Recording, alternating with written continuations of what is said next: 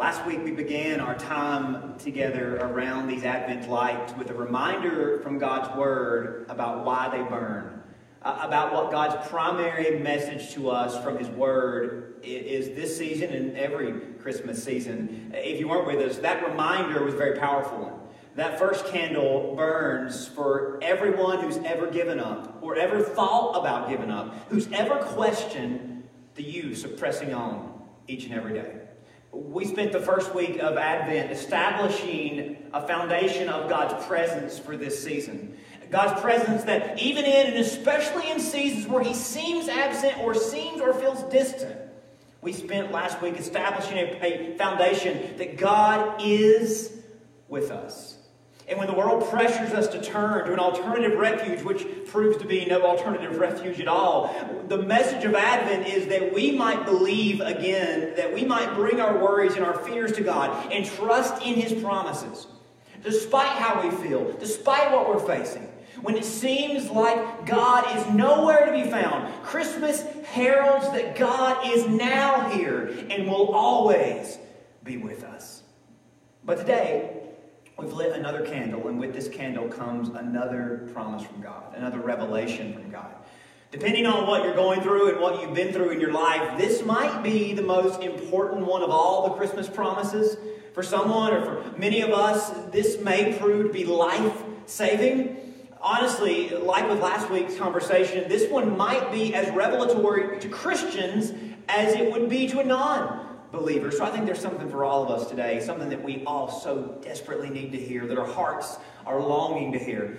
In fact, one of the gospel writers who records Jesus talking about this so often actually weaves this theme into the very core of his story. From the very beginning of his story, this is right there present in his text. It seems as if God gave him special revelation and inspiration about a particular event which is meant to set up where Jesus would go on and what Jesus would go on to do, pertaining to the promise that he would amplify and exclaim throughout his life, and maybe even more so in his death.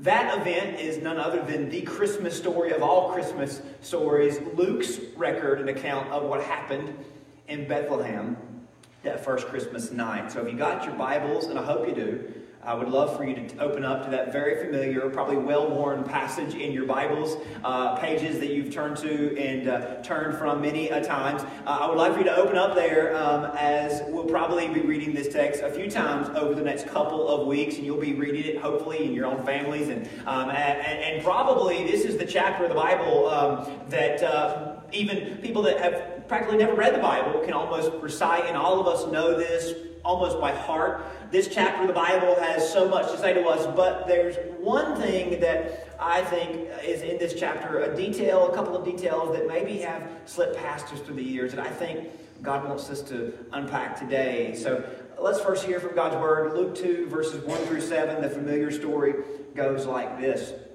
And it came to pass in those days, the decree went out from Caesar Augustus that all the world should be registered or taxed. This census first took place when Quirinius was governor of Syria. So all went to be registered, everyone to his own city or to his hometown.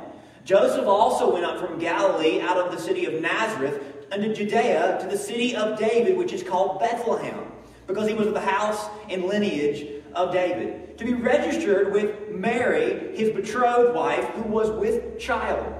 And so it was that while they were there, the days were accomplished or completed for her to be delivered. And she brought forth her firstborn son, wrapped him in swaddling clothes, and laid him in a manger because there was no room for them in the end. So we know the story because of the census, everybody was traveling to their hometown to register uh, and to go through all the paperwork that Rome required. Uh, Caesar Augustus wanted to know how many people were in the, the empire that he had built so he could raise taxes, I'm sure. Um, they couldn't do this by mail like so many of us did, or they couldn't do it online like so many of us did last year or have done in several censuses in our lifetimes. But the story tells us they came to Bethlehem but I feel like sometimes we kind of hear so we hear this story so often we don't really pay attention to the details because we kind of got a version that we've seen on TV or we've seen in dramas. But I want to pay attention to the to the details. Verse 6 says, So it was while they were there, while they were there, the time came. The time, of course, was for Mary to be delivered. Uh, so there's something I think this statement implies that I don't think we really talk about that often, but I want to kind of try to unpack it if we can. That they came there and they were there for a little while. And then the time came. Now, I don't know about y'all, but the way I've always heard the story, because people like me that have told the story, maybe, the way I've always heard the story, the way I've seen the story on movies or on you know church stages, the way I've always heard the story and processed the story, and maybe it's just me, but I have a hunch that many of you would agree with me. The way I've always heard the story is that Joseph and Mary were on their way to Bethlehem, and the whole time they're on the way, Mary is letting him know, hey, I am about to give birth to this baby. This donkey is not the most comfortable uh, of, of you know positions to be in right now. I'm about to give birth to this baby. We need to pull over. That's the way I've always heard the story. I don't know about y'all. So the way that kind of the story's been told to me, or I've seen the story, is that you know she's going into labor. They get into town at the nick of time. They begin to find or look for a place to stay. They go to this inn or that inn. Maybe there was only one inn, but they find a, they try to find a place to stay, and everybody has the no vacancy light lit. But one of them says, "You know what? There's a barn out back. Help yourselves." Is that kind of how we've heard the story? Am I making that up? Is that kind of how we picture it? That they barely get into town and they try to get into the inn, and the innkeeper says, You know what? It just filled up, but hey, there's a barn out back. I bet you could find a place there. Now, that's, I think, how a lot of us have imagined this story, and that allows for this straw man to be developed, and so many preachers have preached this sermon. I don't know if I ever have, but that allows for this straw man of this innkeeper who just said, Hey, I don't have room for y'all. Y'all find somewhere else. Maybe there's a barn. I don't know. And, and some great sermons have been preached, I'm sure. Sadly, more sermons have been preached about a character that's not even mentioned in the chapter than some of the characters that are in the chapter. Funny how preaching works sometimes. But details are so important. And especially in this story, because of the message that I think God wants to send from this story. And I'm not just trying to change things up for the sake of change things up, but really, this is something that has never jumped off the page to me, but this season, it just kind of wouldn't go away. I think God wants to send us something from this story. The text says that they were there, in a few days passed. Then Mary goes into labor, and then we get the detail that there was not room for them in the end. Now, I think it's important that detail comes after she goes into labor or after she gives birth, not before. She gave birth to him and laid him in a manger because there was no room for them in the inn. Emphasis on them, as in now that there's a baby in the picture. Don't really know if there's room for you. So I think that the, the idea is, and again, I'm, this may sound sacrilegious because we've heard this story so much, we've seen it so much. Uh, again, I don't want to try to tear up anybody's images here uh, because of how the text has been portrayed to us. Uh, again, the distinction I'm making, they come into town, they're staying at the inn for a few days, Mary goes into labor, and then they are told, ask to leave because there was no room. Something important here. 75 times in the New Testament, the word room is translated place. Only three times it's translated room. This is one of those times. So, what if the text is telling us that it wasn't that there was no vacancy, but rather there was no place for them? As in, there might be room here, but not for you. Specifically, not for him. As in, have you ever told somebody, you know, have you ever thought to yourself, well, I've got room, but I don't really got room? Yeah, we have a place, but I don't know if that place is for you. Maybe you've been on the other side of that coin where you knew there was a place, but for some reason, there wasn't a place for you. Now, the simple reason is this was an inn, not a hospital. So maybe they just didn't want the mess of it all going on in the inn. I don't know. But I think there's a more complicated reason, and the reason why we don't talk about this at Christmas is because we want Christmas to be this buttoned up, very kind of romantic story that is kind of, you know, nice and, and, and, you know, family friendly. But I think there's a more complicated reason as to why we don't talk about what really is going on in the story. You, you see, according to the Jewish customs, this was not God, but according to the Jewish customs and the Jewish religion of the day, mothers and their newborn babies were considered unclean in the aftermath of delivery. Now, this line of thought came from the law teaching that if families should make their way to the temple and offer a sacrifice and dedicate their baby to the Lord. And until they did that, the baby was considered unclean. Now, the Jewish religion took this and twisted it into this fear that women and their babies were unclean until they did this offering. Again, God never intended on this, God never sanctioned this, but the men that ran the temple twisted things into this idea that there was something contagious about them.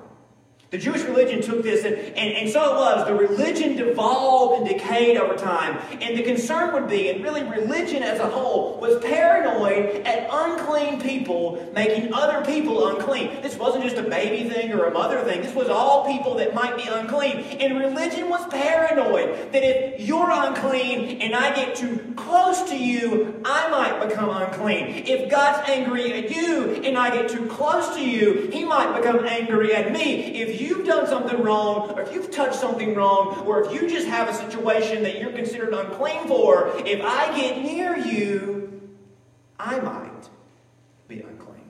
So it wasn't because they cared for the people, it's because they cared for themselves. Religion was obsessed with separating everyone that might make you guilty by association. Isn't it true that what do we read in the, in the Gospels? The Pharisees were always worried about who they were around, lest they be guilty by association. As a result, there was this paranoia and this obsession of being clean and being separate. Women and children, unfortunately, became more and more marginalized as a result of this paranoia. Now, the Jewish religion began making all sorts of regulations against children because children are prone to be sick. And the sickness that made people believe in the way they believed, the way they understood the world is the sickness was a sign that God was not pleased. So if the child was sick, the mother would be sick. So they needed to stay away from people. Now, this was no different than the way the pagan and secular world viewed children. In the early days, or the ancient days, um, the Jewish religion just had religious wrapping around it. In the Roman world, children were not automatically heirs of their family estates. In the Roman world, fathers would have an out and could not deed their inheritance to their sons if they considered their sons unfit or unworthy. In the Roman world, that a father had the opportunity at age 13 to adopt his own son. He never even had the, had the obligation to consider his daughter because, again, the way women were marginalized. They were not even brought into the same rights. But if a father wanted to adopt his own son, he could, but most likely he wouldn't. He would find somebody else to be his son. Famously, Caesar Augustus was not Julius Caesar's son. He was his adopted son because Julius decided his own son wasn't worthy of the name Caesar. He found somebody else's and bought him. That's how messed up the world was. And that's the world that Jesus was born into. So, from the pagan world to the Jewish religious world, mothers and their children were in no way celebrated like they are in our culture. They were marked as unclean, unwelcomed, in some cases, unwanted. But it wasn't just the women and children. Anybody with a certain illness, like leprosy, disabilities, handicaps, they were considered unclean, unwel- unwelcome, and unwanted as well. And even certain professions were labeled in the unclean, unwelcomed, and unwanted category. And this is where the hypocrisy of religion really shines, and it's, it's really difficult to talk about. Think about this. What profession did the Jewish religion rely on more than any other? What was the backbone of the Jewish religion's economy, if you will? What did the temple require? Lambs. And who raised those lambs? Shepherds. It was shepherds who raised and tended to the sheep needed for sacrifice. But guess what? Even though Shepherd provided the lifeblood for the Jewish faith, Shepherds were the most ridiculed and disassociated group of men in the entire nation. Why would that be? You see, because they were always hanging out with sheep. And even though many of the sheep were, were considered, you know, spotless and worthy of sacrifice, many of the sheep had blemishes and had problems. And because of that, the shepherds were always unclean. So, as it were, as they raised the sheep, the temple would send its people to bring in the spotless lambs and lead them up to, to Judea or to Jerusalem, about 20 miles north of Bethlehem. But the shepherds were never allowed near the city. much less the temple. They were only considered good for raising the sheep, then passed them off to the temple. The very men who raised and cared for the sheep never were so much as welcomed into the temple. Can you imagine that? The blood of the very sheep they raised and nurtured wasn't deemed enough to cover their own sin and their uncleanness. Oh, All the while, it totally benefited the religious leaders. I mean, can you talk about hypocrisy? Because that's the definition of it. And with all that, isn't it ironic that the innkeeper or whomever must have flippantly suggested you have to take your baby somewhere else? There's a stable outside of town where the shepherds lodge and keep their sheep.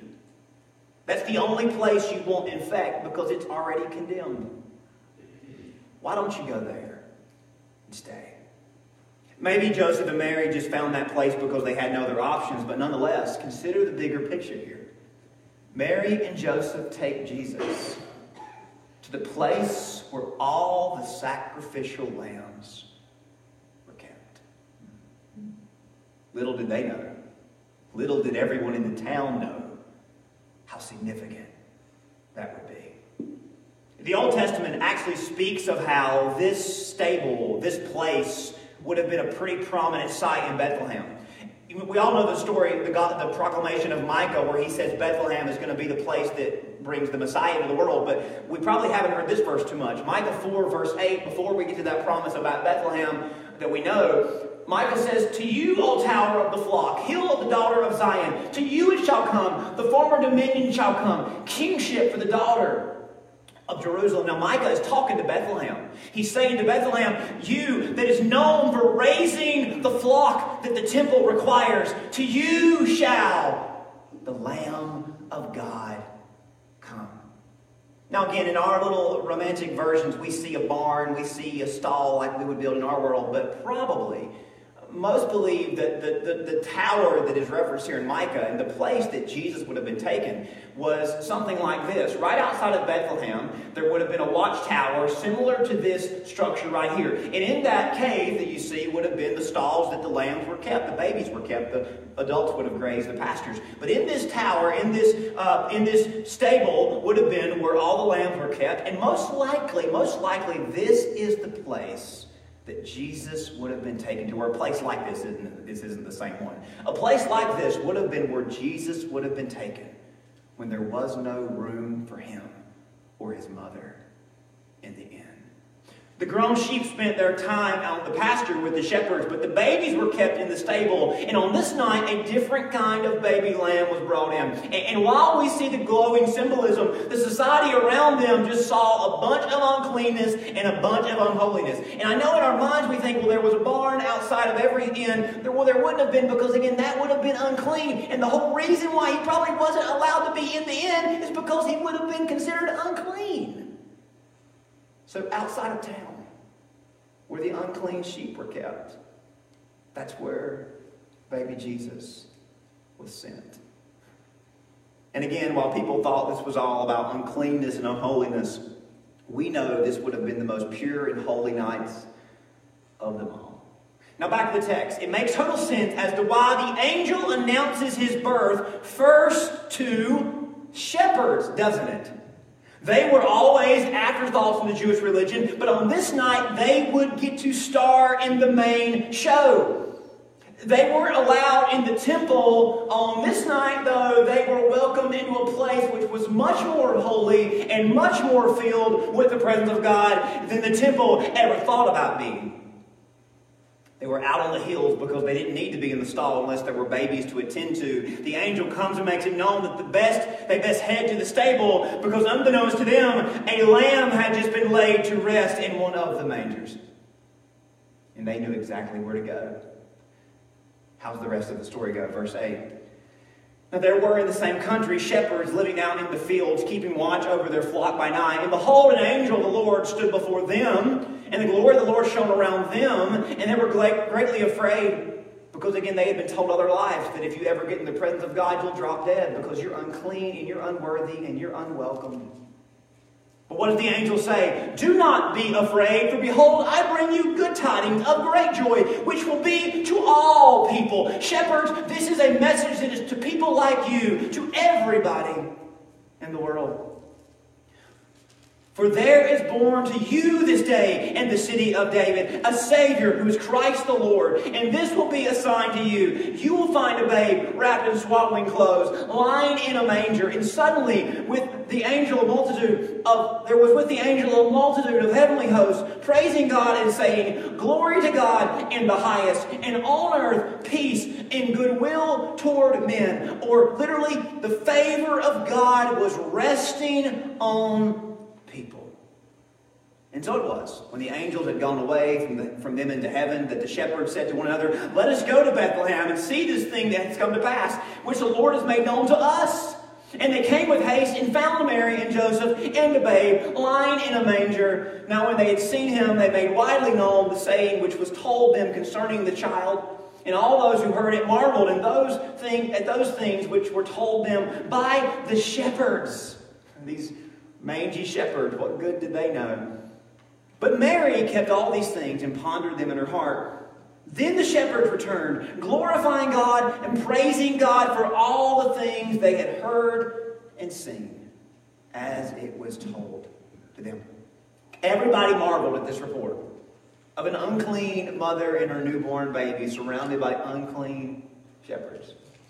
What exactly was the message that God was trying to send that night? Verse 11 and 14 make it very clear to us. Despite what they had been told, their lives were valuable to God. So valuable that He sent a Savior unto them. And the proof of that value would always be His favor rested on them. Verse 14 assures the shepherds and assures every one of us that in spite of what they had been told, God was not displeased with them, but they had all found favor with him. and of course, the same goes for Mary. And obviously, the same was true about Jesus, but not just them. This message was to all of those who had been deemed unclean, excuse me, who had been deemed unclean by religion and society. And ultimately, this is the message that Jesus, this is the ministry, this is the message that he lives his life for. The way he was unceremoniously welcomed into the world sets up a passion that would drive him from that day forward. Jesus knew what it was like to be treated contemptuously, so he lived to rectify that. They say we often live our lives trying to protect others from suffering the same things that we did, prevent them from the same troubles that we faced. Jesus, not your average baby, I'm sure his memory was better than most. He remembered a world that made no room for him. He remembered a world that made no place for him. And he lived to make room for all who were marginalized and all that were cast out, namely children, but also the poor, the sick, the broken, and the sinful. Jesus would give his life to showcase God's favor for all, proclaiming that everyone was valuable to God. Everyone is valuable to God. No one is too unclean. No one is unwanted. No one is unwelcomed. Everyone is valuable and worthy. That first Christmas night sends a message through time because on that first Christmas, for the first time, those shepherds felt something they never felt before. And deep down, Mary knew, despite how she had been and would be treated, that the baby she brought into the world would change everything for every outcast, for every downtrodden person to ever live. Before they had no hope. There was no place for them in religion or in society. But now things would be different because when he appeared, the soul felt its. This is the disruption that Jesus brought into the world. He preached and modeled it again and again that every soul is valuable to God. Everyone matters to God. And here's the distinction, and we don't want to admit this. Everyone might not be valuable to you, and everyone might not matter to you, but to God. Every soul is valuable and everyone matters. Everyone is worth an incredible, precious price to God. In Luke's gospel alone, this message underscores almost every chapter that you read. Every miracle, every sermon reverberates this message. So I'd like for you to turn with me to a few of the spots in the Gospel of Luke where we see Luke bring this theme to the surface because this was the story from the very beginning. So I want you to turn with me to a few of the, the moments that proclaim and demonstrate this incredible promise. The first of those is Luke chapter 4. Again, we'll just be turning a few pages at a time, looking at a few verses at a time. And I would like for you, if you want to make a list of these verses, highlight these verses, um, go back and read these verses. There are so much more, so many more. But as we close, I want to just give you a few. So in Luke 4, Jesus begins his ministry at his hometown synagogue of Nazareth. He takes the pulpit, brings up the prophet Isaiah, and these are the verses that he reads and says that he has been sent to fulfill in the world. Luke 4, verse 18 and 19. The Spirit of the Lord is upon me because He has anointed me to preach the gospel to the poor. To He has sent me to heal the brokenhearted, to proclaim liberty to the captives, to recover the sight of the blind, to set at liberty those that are oppressed. Notice the categories that He's addressing here the poor, the brokenhearted, the captive or the prisoners, those that were deemed, you know, that were suffering from their own consequences. The poor, the brokenhearted, the prisoners, the blind, the oppressed. To proclaim the acceptable year of the Lord, or literally to proclaim the year of the Lord's favor. And his heart is especially turned toward the poor and the broken and the prisoner and the outcast and the blind and the oppressed. Nobody getting left out Flip over with me again to Luke 6. If you were with us a few weeks ago on Sunday evening, we talked about this passage extensively. But it's so important. I want you to look at it with me this morning. Luke 6, verse 17 through 19.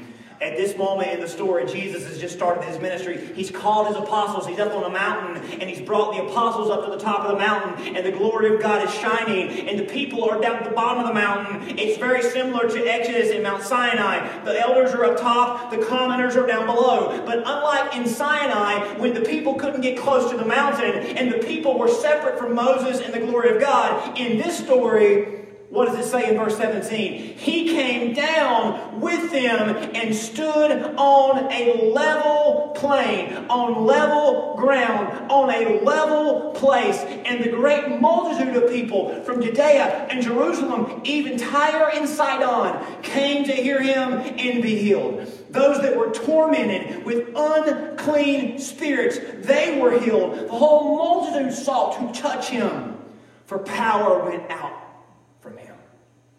do you see the contrast between the old covenant that took that blocked people away from God, that said you weren't worthy to get near God, and this chapter tells us that God came down the mountain, stood on level ground, and his power was restoring everybody in his proximity. Everybody was welcomed, everybody was impacted, even those, especially those that were. Passage we didn't read, but Jesus comes down a mountain on one occasion and he sees a leper and he lays his hand on the leper to make it very clear that he wasn't afraid to touch somebody just because the law said they were unclean. Flip over to Luke chapter 12. Because Jesus continued to preach this message of value and this message of uh, that, that God loved us and that God had a purpose for us. It was hard for people to hear because they did not live in a world where that was normal. Jesus says in Luke 12, verse 6 through 7, Are there not five sparrows sold for two copper coins? Are not one of them, and not one of them is forgotten by God? The very hairs of your head are numbered. Do not fear, therefore. You are of more value than the sparrows. I think he's winking when he says the sparrows because it's more than just more than the sparrows. You are valuable to God. Over in Luke 14, Jesus tells a parable about a master who has a great banquet. And the way it was in this day that if you had a great banquet, you only invited the great people.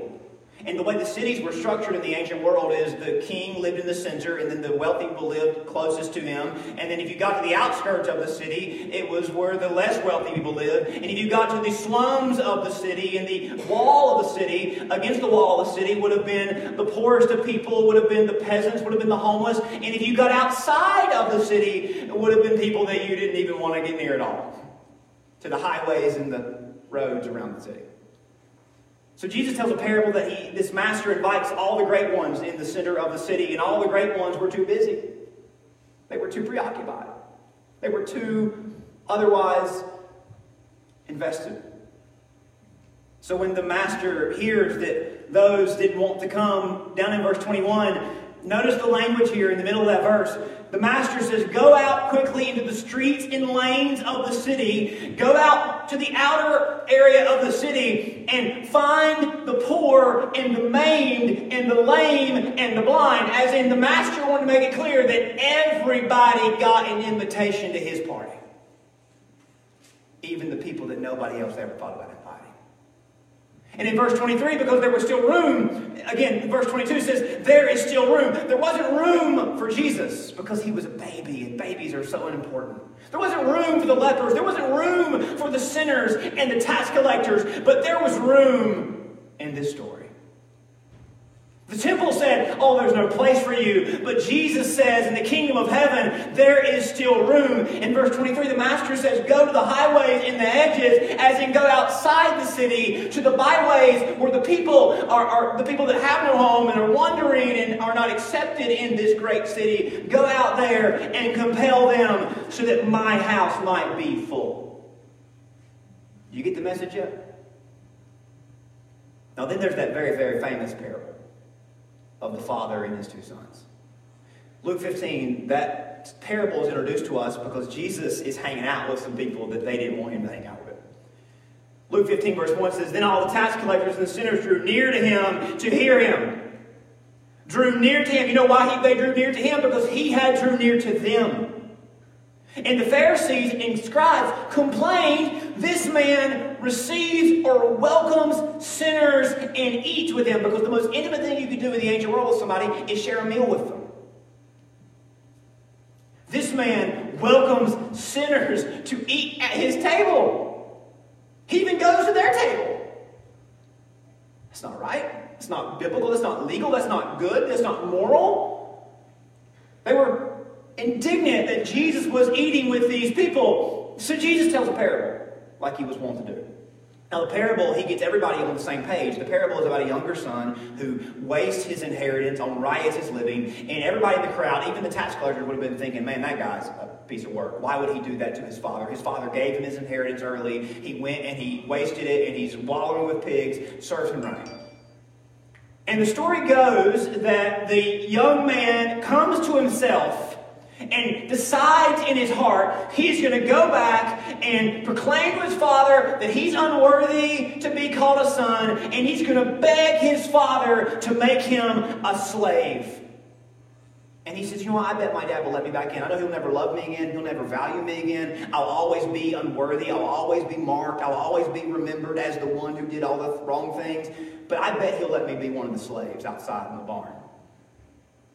And the story goes that down in verse 20, as he tells this parable, after the son makes that proclamation, he arose and came to his father, but when he was still a great way off, his father saw him and had compassion and ran and fell on his neck and kissed him. You don't hug someone that's unclean, much less kiss someone that's unclean. That's pretty common, right? It's pretty accepted. But not this father. He hugs him, he kisses him, and he, then the son said to the father, the son says, Oh, dad, I got, I got a speech. I've got a speech. Father, I have sinned against heaven and earth and against your sight. I'm no longer worthy to be called your son. And he's about to get to the part about being a slave. But when the father hears him say those words, I'm no longer worthy to be your son, the father says, I've, I've heard enough. The father said to his servants, Bring me out, bring out the best robe, put it on him, and put a ring on his hand, and sandals on his feet. Bring the fatted calf here and kill it, and let us make merry, and let us eat. For this my son was dead and is alive again. He was lost and is found. And they began to be merry. When the father heard him say, I am not worthy to be your son, he says, Son, you've got it all wrong. No one is unclean. No one is unworthy. No one is unwanted in the family of God. I mean, isn't that the message we've heard again and again and again throughout Luke? And we've just read 10 verses. If you read the whole book, it would be even more clear. Maybe even more preposterous than that parable was the time something else happened. In Luke chapter 18. Remember how the story started. There might have been room for a man and his wife, but there wasn't room for a man and his wife and their baby after they just gave birth. No room for that. That's unclean. That's unwanted. It's unwelcome. So in Luke 18, they also brought infants to him that he might touch them. And when the disciples saw it, they rebuked them. Whoa, whoa, whoa. The hands that touch the hands of God, the holy God in a body of infants are unclean. He's got bigger fish to fry. He's got better things to do. Oh, if you're a king or if you're some wealthy person or rich person or prominent person, oh, he'll shake your hand. But he doesn't have room or have time for them. And Jesus called to him but Jesus called them to him and said, Let the little children come to me. Do not forbid them, for, for of such is the kingdom of and listen to how strong Jesus' language is in verse 17. Surely I say to you, whoever does not receive the kingdom of God as a little child will by no means enter it. He said, if you think they're unclean and unworthy and unwanted, then they're the only ones that are going to get in. If you're going to get in, you're going to have to be just like them. Jesus remembered what it was like to be told there's no place for you. He made it loud and clear to every child, to every woman, to every tax collector, to every leper, to every unclean, unwanted, unwelcome person there is room for you. The only people Jesus ever turned away were the rich and the religious. He made it known that there is a place for us in the family of God. He changed so much about this world. This might be the most significant thing he changed. All these years later, we can look back to Christmas as the night that the collective conscience of humanity awakened to the reality that our souls have.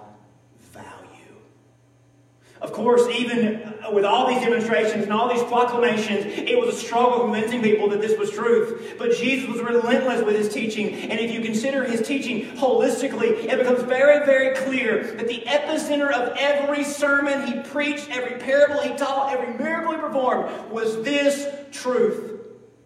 The motivation behind everything he ever said and ever did was to communicate this one thing that we are valuable to God.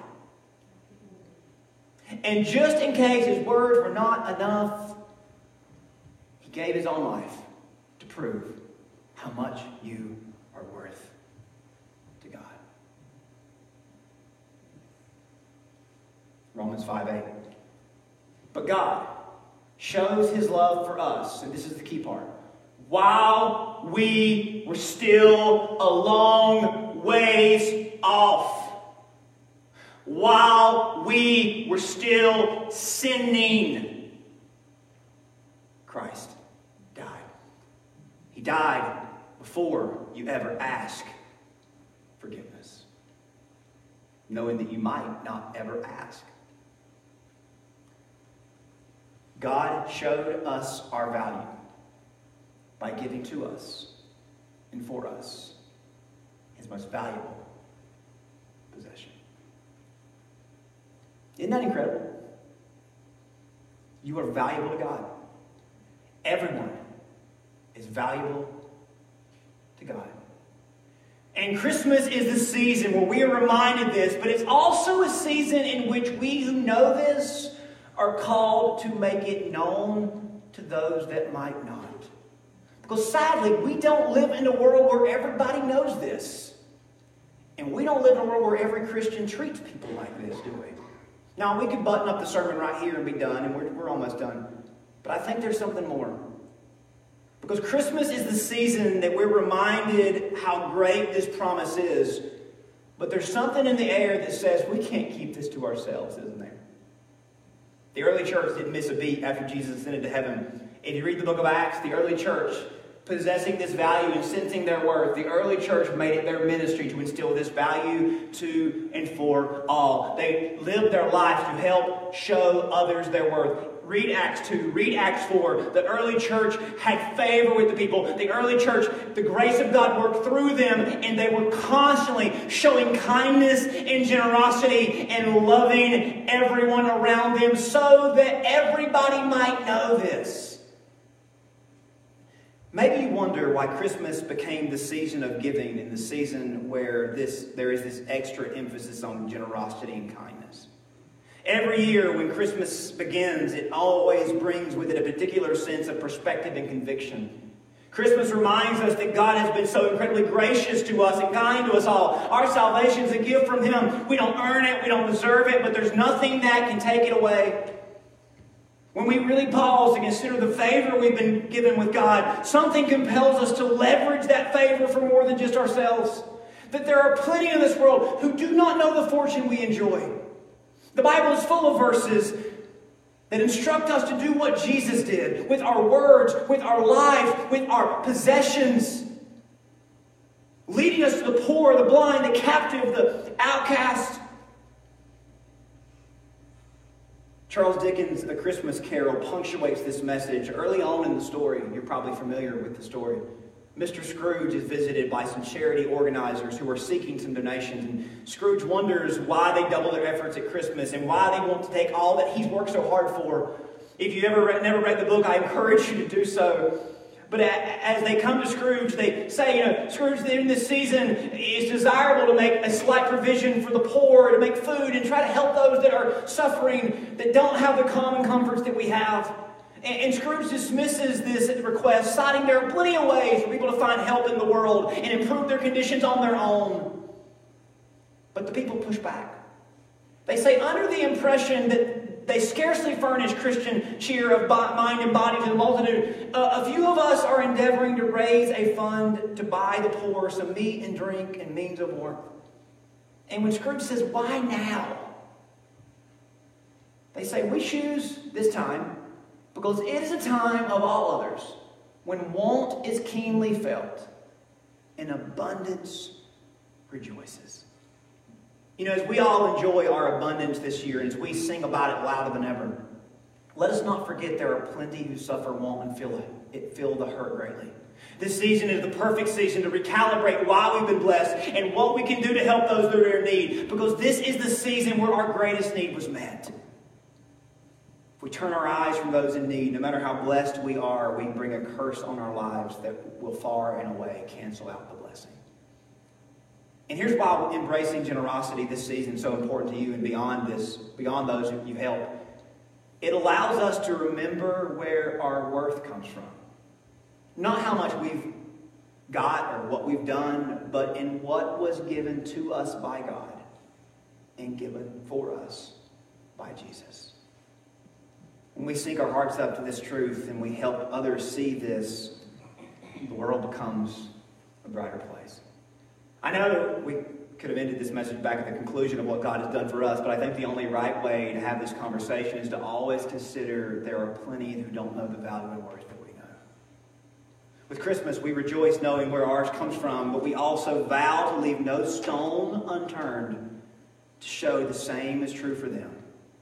The same is true for all. Let me just remind you if there's anybody here today that's ever questioned if you matter, if you're valuable, if you have a purpose in the kingdom of God, you absolutely do. Jesus lived and died to prove to you that God loves you, that God says there is no one unwanted, no one unwelcome, no one unworthy in his kingdom and in his family. While you were still a great ways off, he burns these candles brightly for you to show you there is a place for you. That you're no longer a slave, you're no longer an outcast. You are his child. By faith in Jesus Christ, you are a child of God. What a beautiful promise that is to be reminded of this season. Let me pray for you.